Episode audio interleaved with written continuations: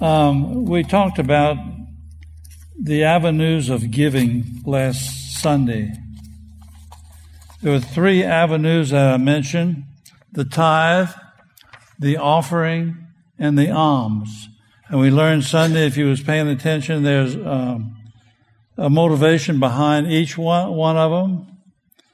Uh, it, each one of them demonstrates something that we're saying when we bring the tithe, we bring the offering, and we give the alms. And we have to have the proper attitude of all when we, tithe and we give offerings and we, we give the alms. You know what an attitude is, huh? How many ever had an attitude? Basically, a bad attitude. But on the offerings, particularly, an attitude of cheerfulness, not grudgingly, not of necessity, but with a blessing. We have to have an attitude. While Brother Todd was uh, exhorting us just a while ago, I was thinking about what he was saying. I was going along with him. It made me want to, to comfort somebody, to pray for somebody, to uh, extend the blessings of God to somebody, to have compassion on somebody as, as he was reading those prayer requests. Have compassion on somebody that's asking for help, asking for prayer. You ever felt that? We need to have compassion for the alms because we're giving to people that can't help anybody. We're giving to a group of people the poor, the widows, the orphans, and the innocents, the, the babies that are destined for abortion. So we need compassion. We need an attitude. The attitude of giving the tithe is just by faith. We just do it because God said it, but we know the blessings of coming through our giving of the tithe. The results, very interesting on the three columns, if you look at it later, the, the results of the tithe, the results of the offering, and the results of the alms are three different things. You can't mix them, you can't substitute them. They go right down the line. So I encourage you to get this, uh, or get the book. The chart is in the book. And I tell pastors, and I uh, say this to leadership if you won't teach the tithe and the offerings and the alms, you're left to one other thing. And I put a fourth column for that. It's fundraising. How many knows fundraising is a chore? And I like it because I don't have to fundraise if I teach the tithe, offering, and alms. You don't have to spend your time fundraising.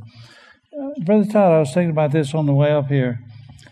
Churches for the last few years would have capital uh, campaigns. Do you do they still do that?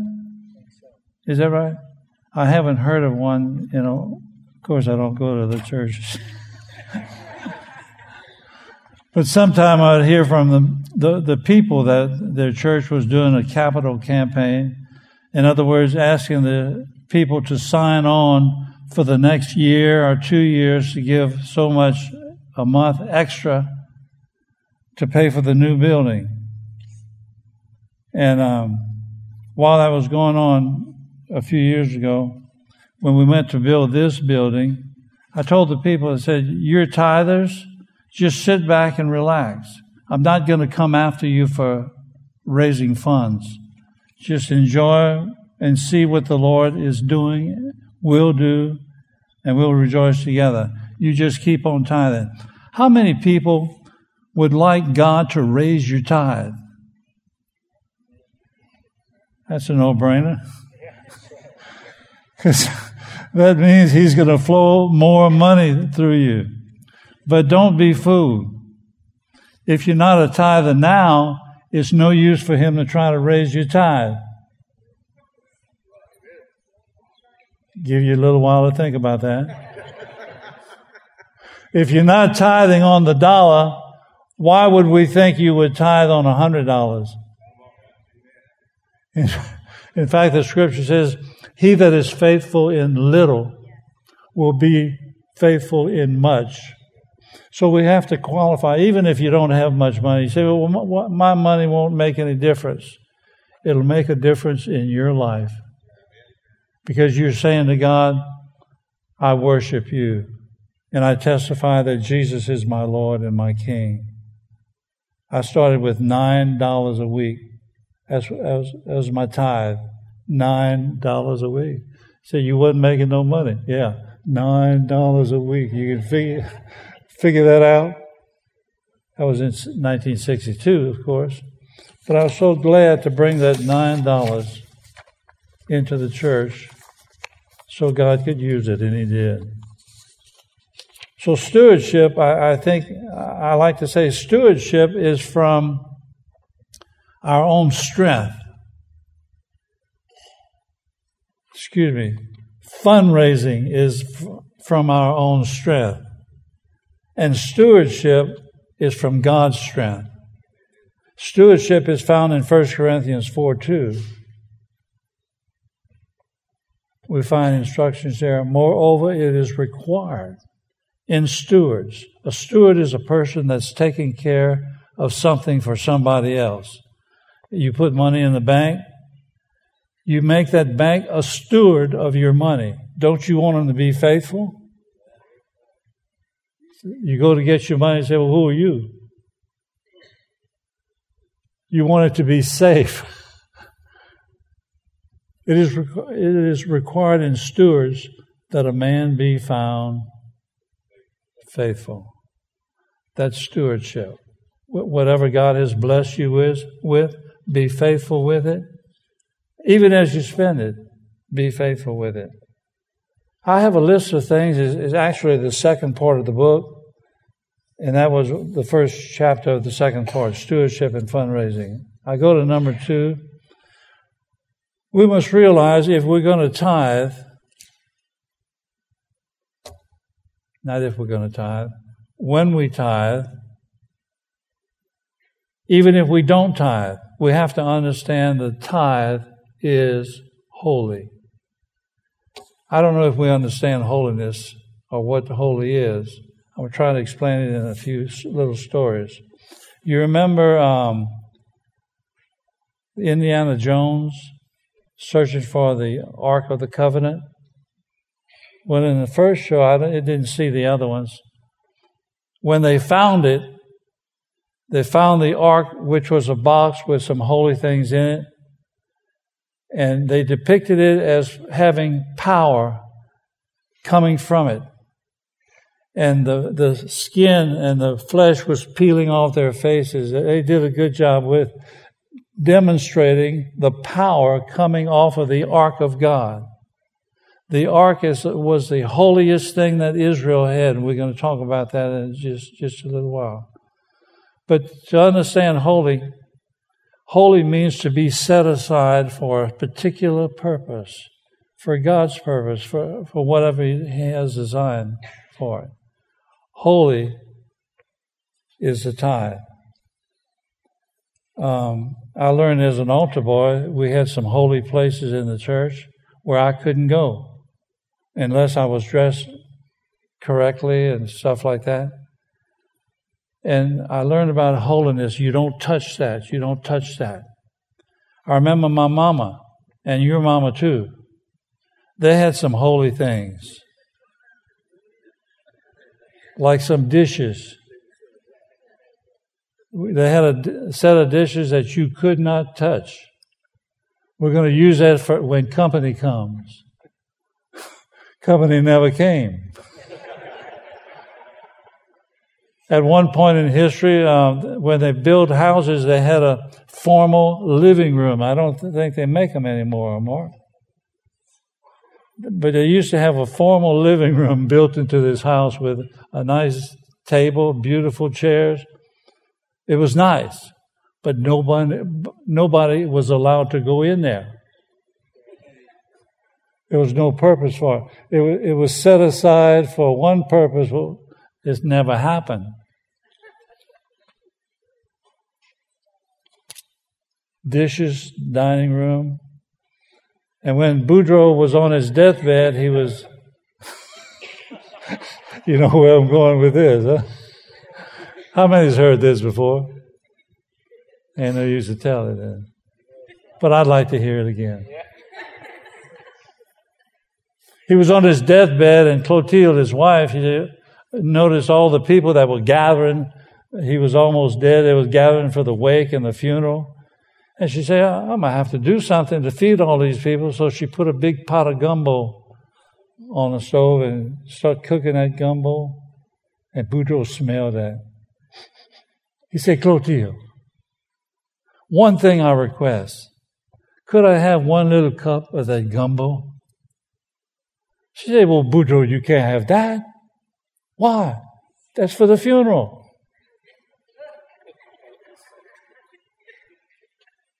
It was set apart for a certain purpose. Some of them are getting it, huh?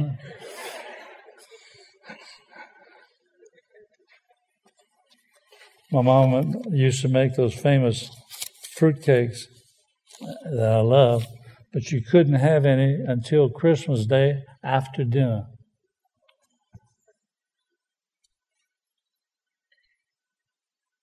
The ark of God we find in 1 Samuel chapter 4.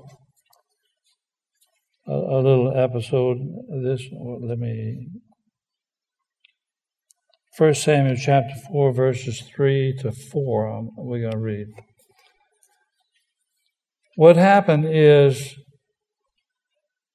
Israel was getting beat up by the Philistines.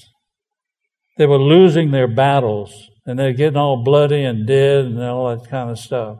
So what are we going to do? So they brought it to the elders and they, they made a decision. That's what we see. And when the people were come into the camp, the elders of Israel said, Wherefore hath the Lord smitten us today before the Philistines?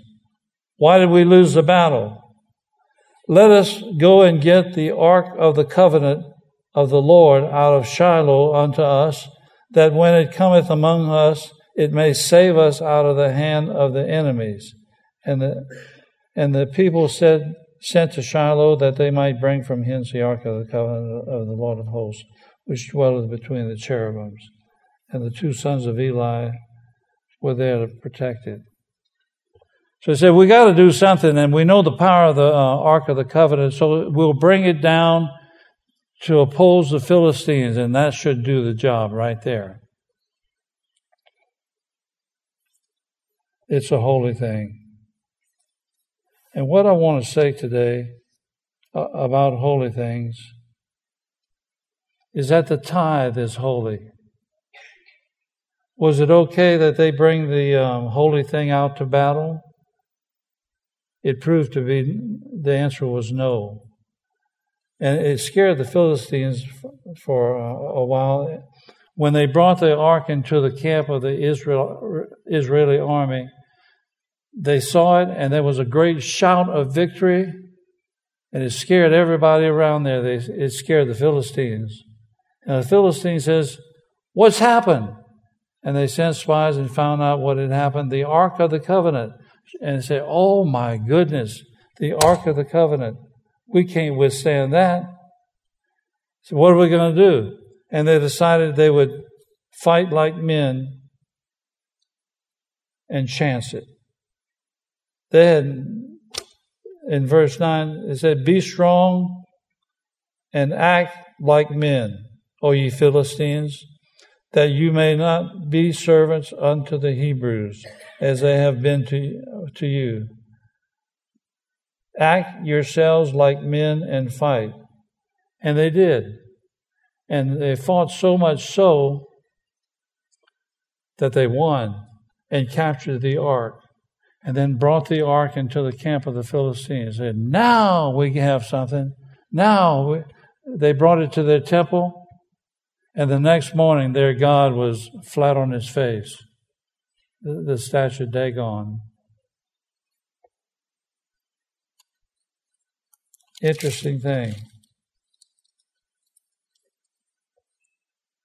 In um, chapter 5, verse 6 And the hand of the Lord was heavy upon them at Ashdod, and he destroyed them and smote them with emerods, even Ashdod and the coast of coast thereof.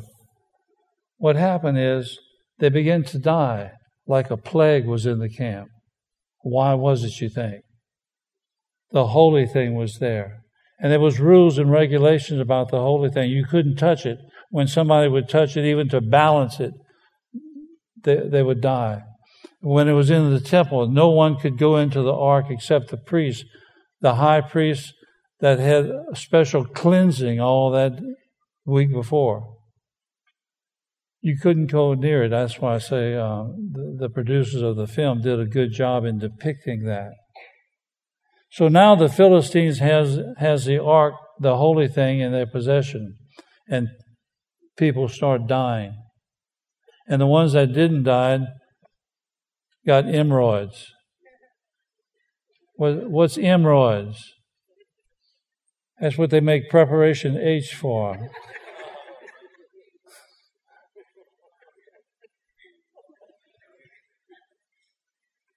And they start suffering.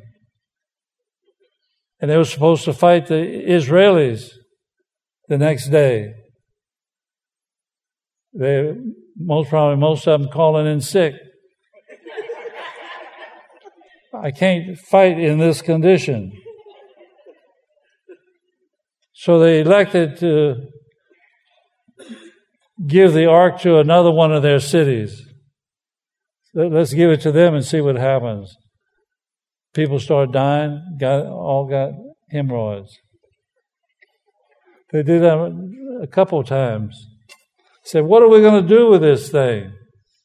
And finally decided, we better bring this thing back to Israel because we can't stand it to have it in our camp when they found out what it was doing. See, the lesson, it goes parallel with what we're saying tonight. The tithe is holy unto the Lord. Leviticus where 2730. The tithe belongs to the Lord. It's holy unto the, to the Lord. There's a purpose for it. And the purpose is, is in the church. When the tithe is brought to the church and given to the leadership there, and the leadership then makes decisions about the tithe, where it should go, what, what they're trying to do for the Lord. That's why the pastor ha- have to have a vision to use the tithe correctly. Some people say, well, I don't trust the pastor with my tithe. Then go find one you do trust. Because you have to give it in faith. And you know what? If you deliver the tithe, no matter what the pastor does with it, if you brought it in faith, you get the blessing of it. You get all the blessings that are named in Malachi, the third chapter. For you and your household, I claim the blessings of the tithe. I like to pray like that. We're tithers. And that means something that God is looking out for me and my children and my posterity on down the line. But they finally gave in in chapter 6. They said, if we send it away, send away the ark of God to Israel, in verse 3 of chapter 6, send it not empty, but in any wise return him a trespass offering then you shall be healed. The, the leader, one of the lords of the Philistines told him this You have to send it back, get it out of the country, and send a trespass offering, an apology. What shall we send? In verse 4 Then said they, What shall we trespass? What shall be the trespass offering when we shall return it? They answered, Five golden emerods. You're trying to rub it in, right?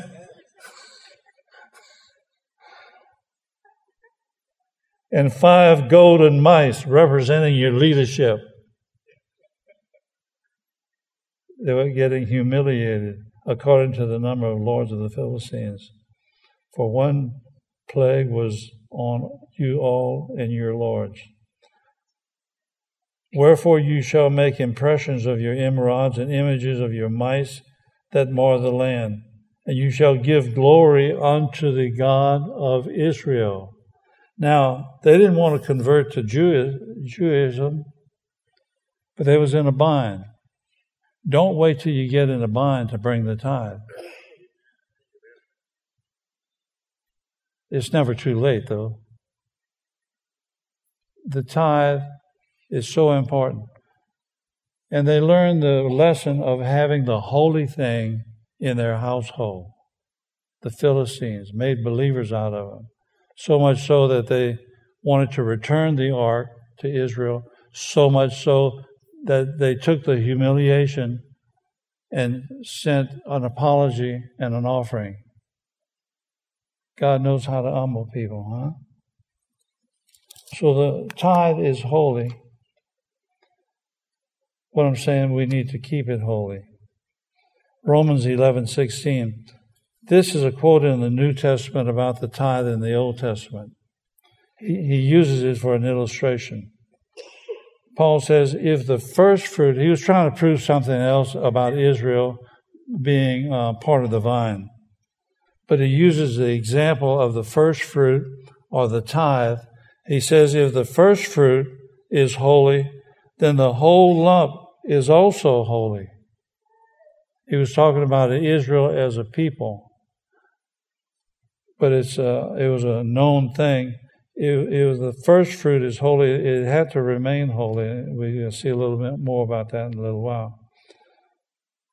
Proverbs thirteen eleven was quoted by Gomer Pyle in the Mayberry show years ago. Every once in a while, they talk. He talk about ill-gotten gains. That comes straight from the Bible. He said his mama would say, ill-gotten gains is no good. That's what the scripture says. For if wealth gotten by vanity shall be diminished, but he that gathereth by labor shall increase. Ill gotten gains. And I made a statement here at Family Life years ago because a lot of people get involved in the lottery and the jackpots trying to win that big thing. I believe it's against God's will, against the tenth commandment of God to, to enter into um, raffles and gambling and stuff like that. And you can believe what you want. But the scripture says in chapter, uh, uh, the tenth commandment, Thou shalt not covet your neighbor's goods. There is something that happens when I start coveting and I want things that don't belong to me. And I want them so strongly, I'll put my money up to have a chance to win some of that money that doesn't belong to me. Yeah, but you say, Brother Francis, it's not much money. I'm a, I'm to buy a ticket. Yeah, you buy a ticket this week and next week and next week. They call it a tax on the poor. And there's many documentaries I've seen. What happens to people after they win the lottery? Their life is ruined. So it's a no win thing. Do not covet your neighbor's goods. Now, if you go after the lottery, God bless you the way He wants you to be blessed.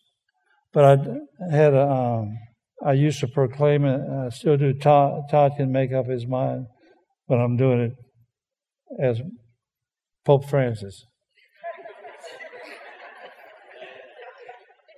I'm gonna get some mileage out of this. I had made an announcement if you go and win the lottery, Please do not bring the tithe to this church.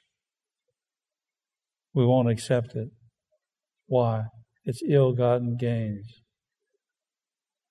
And um, say that's pretty ugly. I had a buddy, uh, he was a pastor here in town, and one of his sons was a pastor in a small town around Lafayette. And his son had made the same proclamation I did. If you win the lottery, don't bring the money. Well, one of his deacons won the lottery. And he brought his money to the church. And they had to make a decision. What are we going to do? Are we going to accept this, whatever, I don't know the amount it was. And the board of the church voted, yes, we are going to accept the gift that he brings. And we're going to fire the pastor. so that's what they probably did. Of course, we don't vote in this church, so you can't fire me. You can't fire the Pope, huh?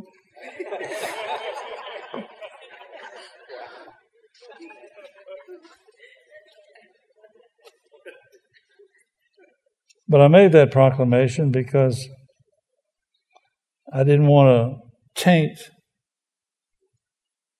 the tithe because it's holy unto the Lord. We have instructions in the scripture what to do, so just do it. It's the best lottery you'll ever have, tithing, because all your needs will be met. And the Father will be looking out for you, the Holy Spirit moving, and the angel of the Lord encamping about you. They'll be watching your back when you're sleeping. And you, what about your children?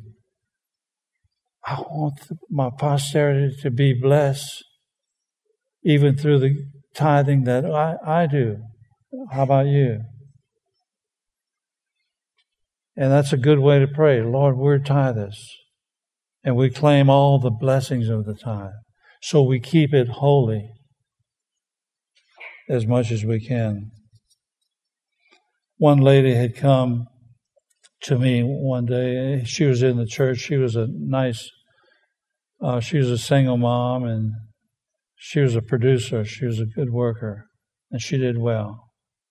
But she got caught up in gambling, her and her friends, and was going to the casino. And she would be drawn to certain machines, and they'd put money in that machine and win money. So her friends saw that, and they would call her up, say, Let's go to the casino. And they wanted her to go because she was the one that had the gift, being drawn to the money machines. And she was doing pretty good. And um, one day she came up. I had seen her for a while, but after a while she came to church and she had a check to give me. She said, Brother Francis, I have this check, but I didn't put it in the offering. I, I wanted to talk to you first. Said it's from the, your casino winnings. She said, Yeah. I said, Well, I got to stick to my profession. You know what I've preached about it. She said, Yeah, I know. That's why I didn't put it in.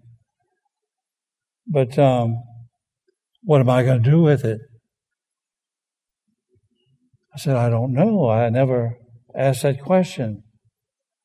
I guess um, she said, Well, I'll just give it to the poor. I said, oh, Okay, that'd be a good thing but I didn't know how to instruct her. After that, she began to get sick. She got in a condition where the doctors again didn't know what to do for her. She was very sick. And she came to church and asked for the elders to pray for her. They did.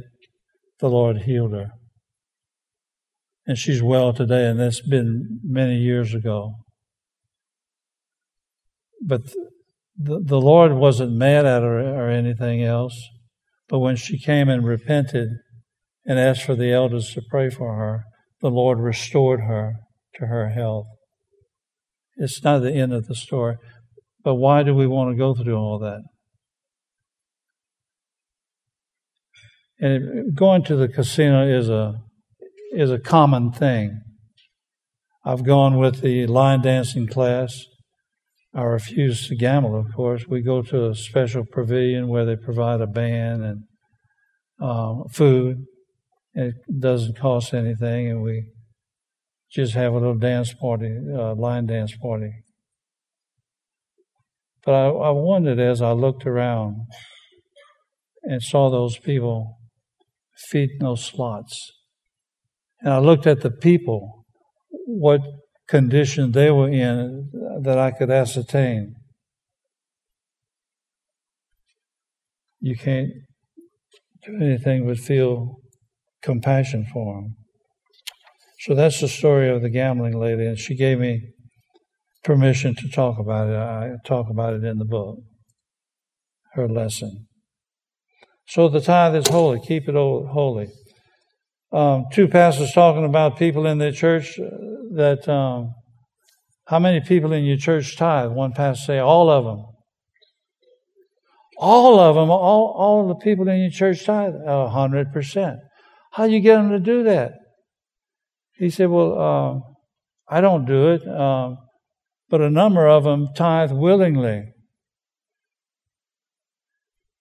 And the rest tithe unwillingly.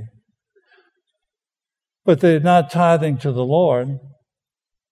They're tithing to the doctor, the drug company, the uh, which collision center.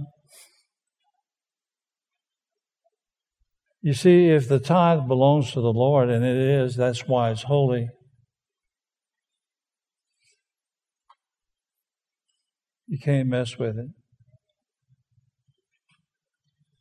See, well, I'm, I'm going to keep my tithe. Fine. You'd be like the Philistines with the ark of God running around giving them emerods. Preparation H business is picking up.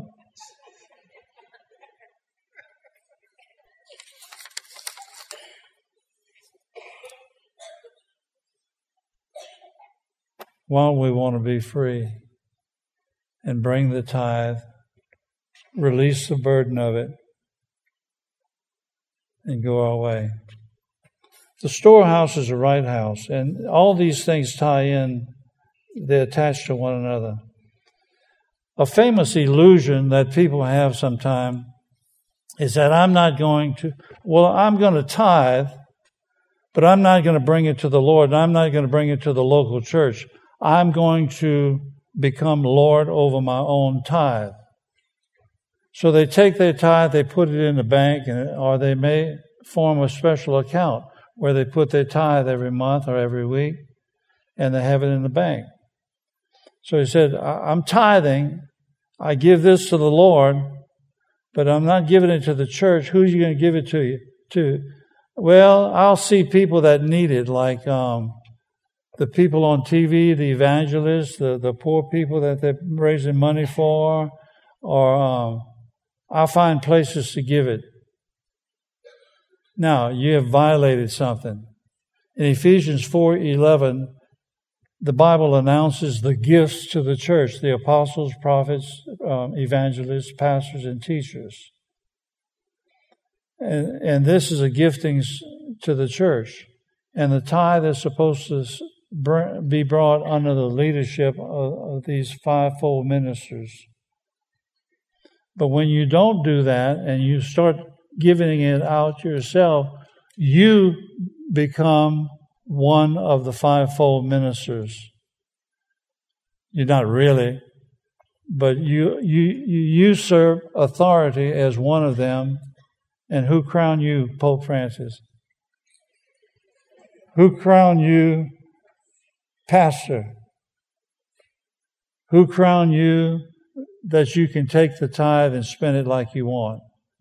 See, you miss a whole blessing. You never did bring it to the Lord. Therefore, you don't qualify for the open windows, for the blessings pouring out, for Him um, re- rebuking the devourer for you. So don't make that mistake. The storehouse is the right house. To be Lord over my tithe is an illusion. So we locate a good ministry, some a ministry where you can bring your children, you trust, and tithe there. Another thing that happens, sometimes people break off from the church, they get tired of what they call organized religion, and they start a home group, which is fine. I believe in home groups. I like home groups. But the first question I have to that home group facilitator, is uh, where do y'all tithe? How do you tithe? Do you have a Ephesians 4:11 minister in that group that receives the tithes and dis- disperses them as unto the Lord? And they don't want to talk about that. So they pick up the uh, thing, well, we don't tithe. We don't believe in tithing. That's tithing is of the Old Testament. Tithing is not of today. So they'll find some reasoning not to tithe. So you can carry that question, where do you tithe? But I'm, I'm not going to go to church, so I don't have to tithe. No, where are you going to go? You're still burdened with the responsibility of bringing the tithe into the storehouse. And some of these home groups have wrongly led their members. They don't have to tithe, so they miss all the blessings again. In the Bible, we have several occasions 720, 740. What time we get out? Huh? Eight? We're doing okay. What was I talking about? We have several characters in the Bible that were not appointed to um, make sacrifices unto the Lord. Sometimes the king would do this. Get tired of waiting on the prophet or, or the preacher to offer sacrifice, uh, the priest actually, to offer sacrifices unto the Lord. And some of them, like Uzziah, which was, he was a good king. He did everything the Lord wanted. He got aggravated, aggravated, aggravated one day. I can't talk, huh?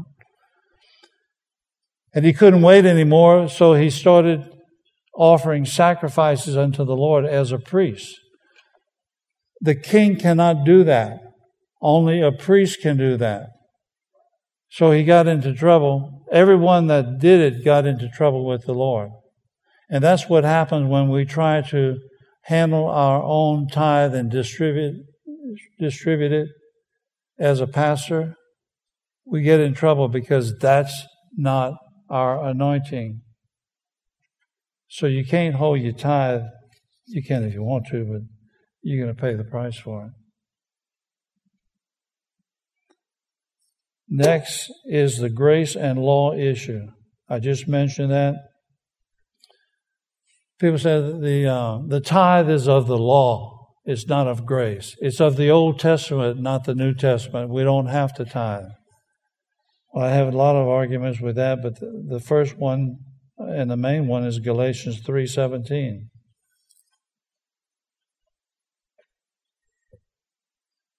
Is it law or grace?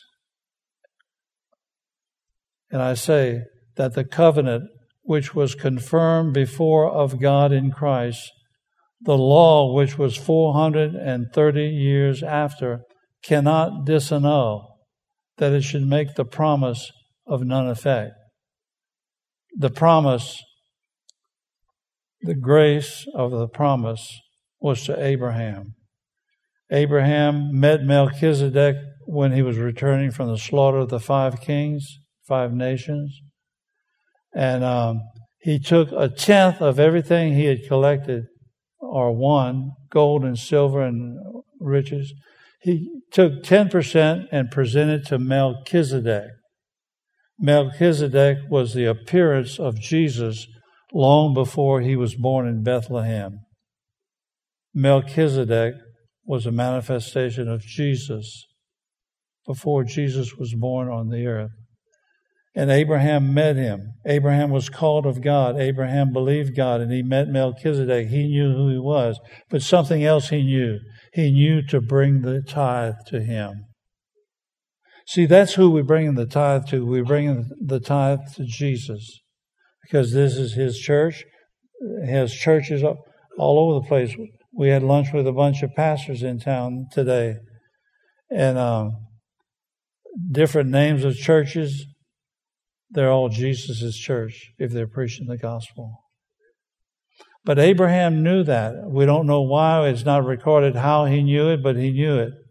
He brought the tithe to Melchizedek, and Melchizedek received it. received him, brought out bread and wine, and they had a covenant feast. Okay, mark that time. Abraham tithed to Melchizedek.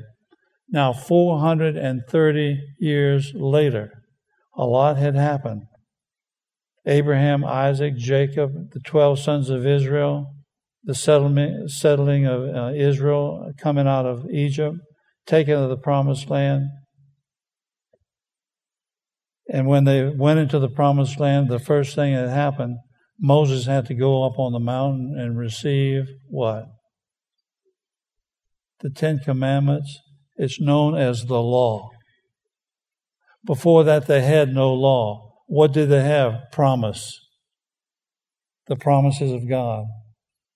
And see, when did Abraham tithe? 430 years before the law.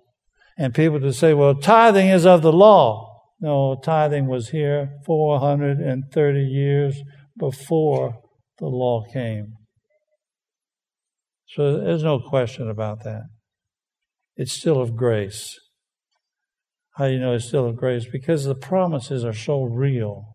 When you tithe and, and read the promises, and you start seeing the promises come that you didn't plan and that you didn't put together, and you say, why all this good stuff is happening to us?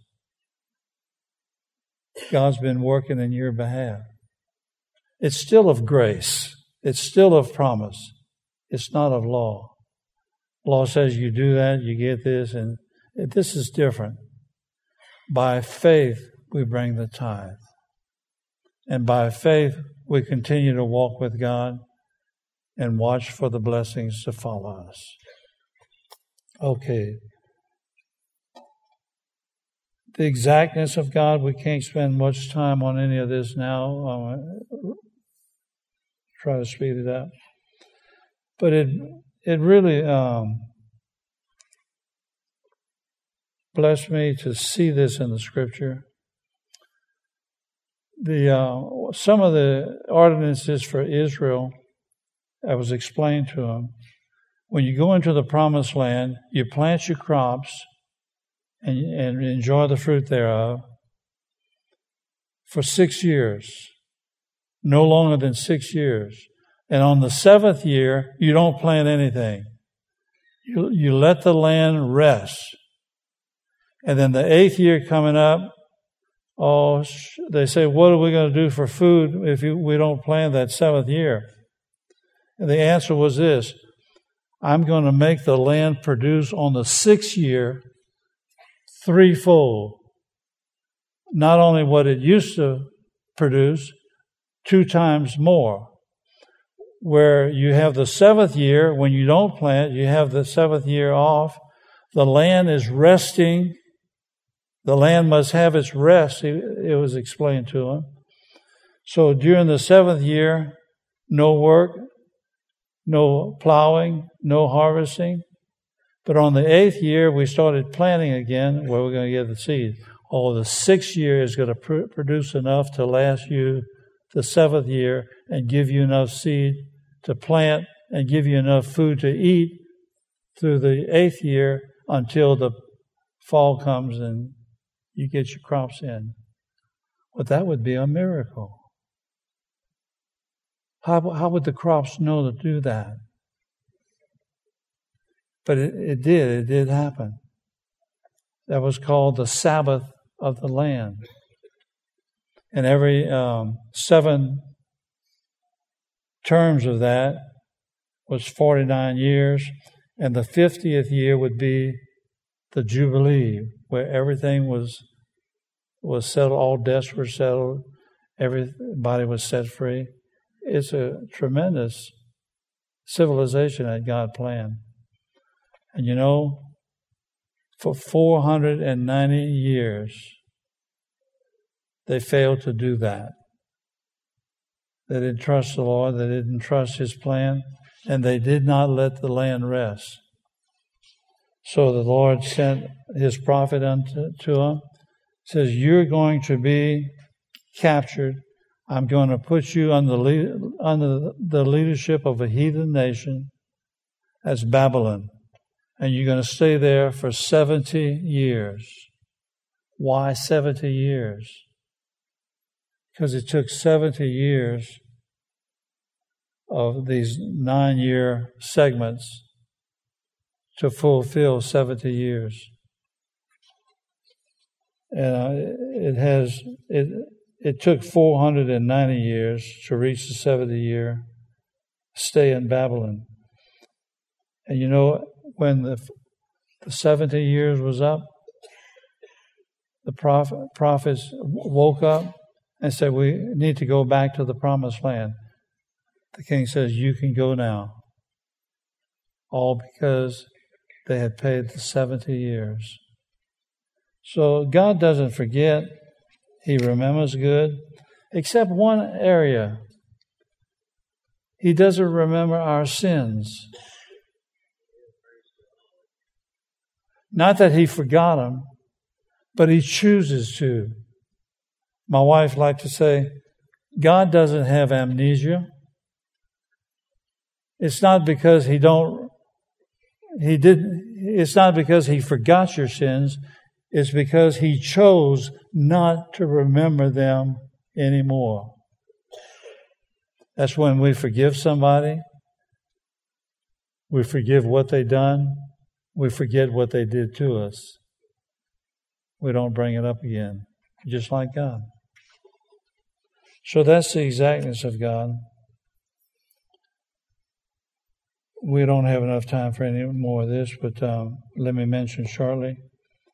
Consider the blessings and the curses. Um, one of the things, one of the promises of the tithe, that we'll be a blessed nation. And if I hate to read this scripture. Um,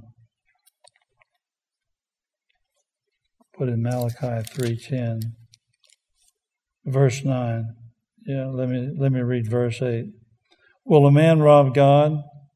Yet you have robbed me. But you say wherein have we robbed thee? In tithes and offerings. You, you are cursed with a curse. I don't like to read that.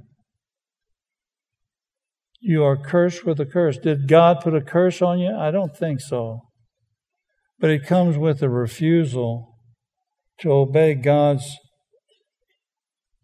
issue of the tithe. You're cursed with a curse. You have, for you have robbed me, even this whole nation. And he gives a solution bringing all the tithes into the storehouse. And we read all that last Sunday. To understand the curse just a little better, when Jesus and, and the disciples were going down the road and they came to this fig tree that didn't have any figs on it, Jesus spoke to it and said, You're not going to produce anymore. He actually cursed it.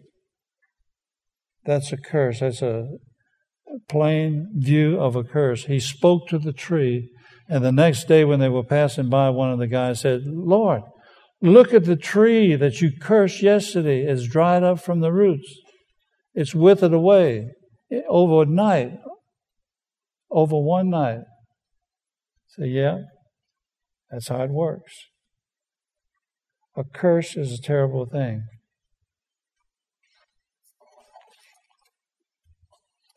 We're not cursed. We're removed from the curse. How how that does that happen? With the blessings of God. We have the other story about King Balak hired Balaam. He hired, it was kind of like a, a witch doctor, a glorified priest in his own rights.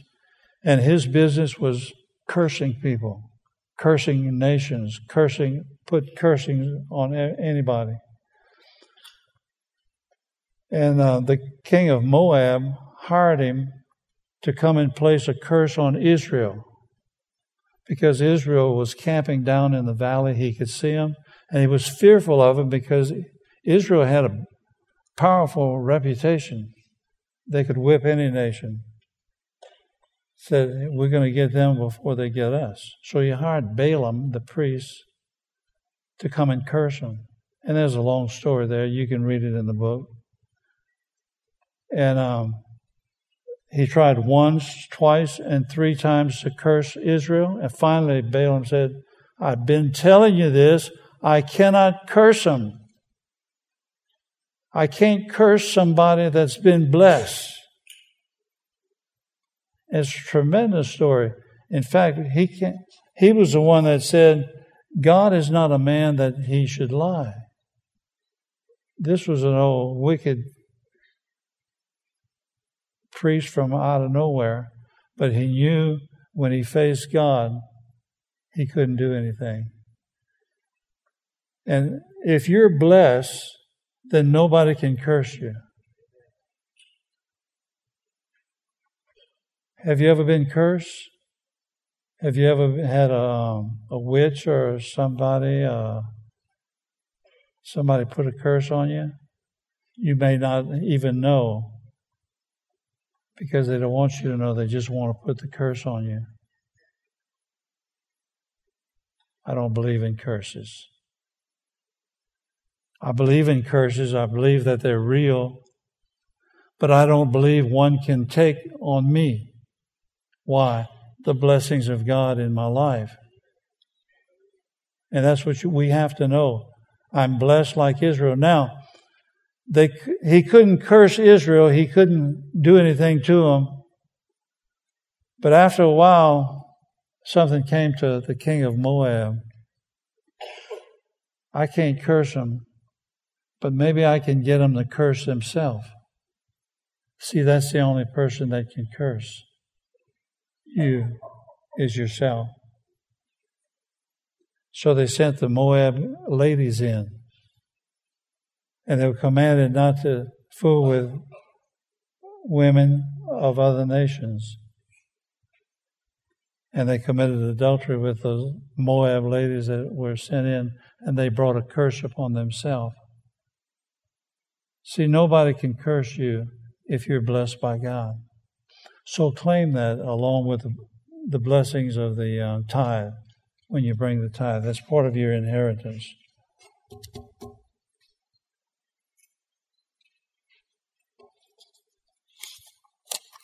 We're going to stop there. The only thing left to this message is what, what am I going to do? Will I make the decision to try God? To, to challenge God on His promise? Because He says, Bring the tithe into the storehouse where they may, may be meat in my house and test me or prove me, thus saith the Lord, if I will not open the windows of heaven for you and pour you out blessing. He, he challenges us to challenge him. And as you do that, remember this. It is wrong to say in your heart that my power and strength of my own hand has obtained my wealth. But thou shalt remember the Lord thy God, for it is he that gives you power to get wealth, that he may establish his covenant, which he has promised unto your fathers. That's Deuteronomy 8 17 and 18. And another one, Proverbs 3 9 and 10. Honor the Lord with thy substance and with the first fruits of thine increase, that's the tithing so shall thy barns be filled with plenty, and thy presses shall burst out with new wine. God has all kind of blessings for us. And the more sure way I know is to present the tithe. It's worked in my life, it's been a blessing in my life. I claim the promises of Abraham coming down through Jesus Christ unto me as part of my inheritance. But not only for me, for my children on down the line.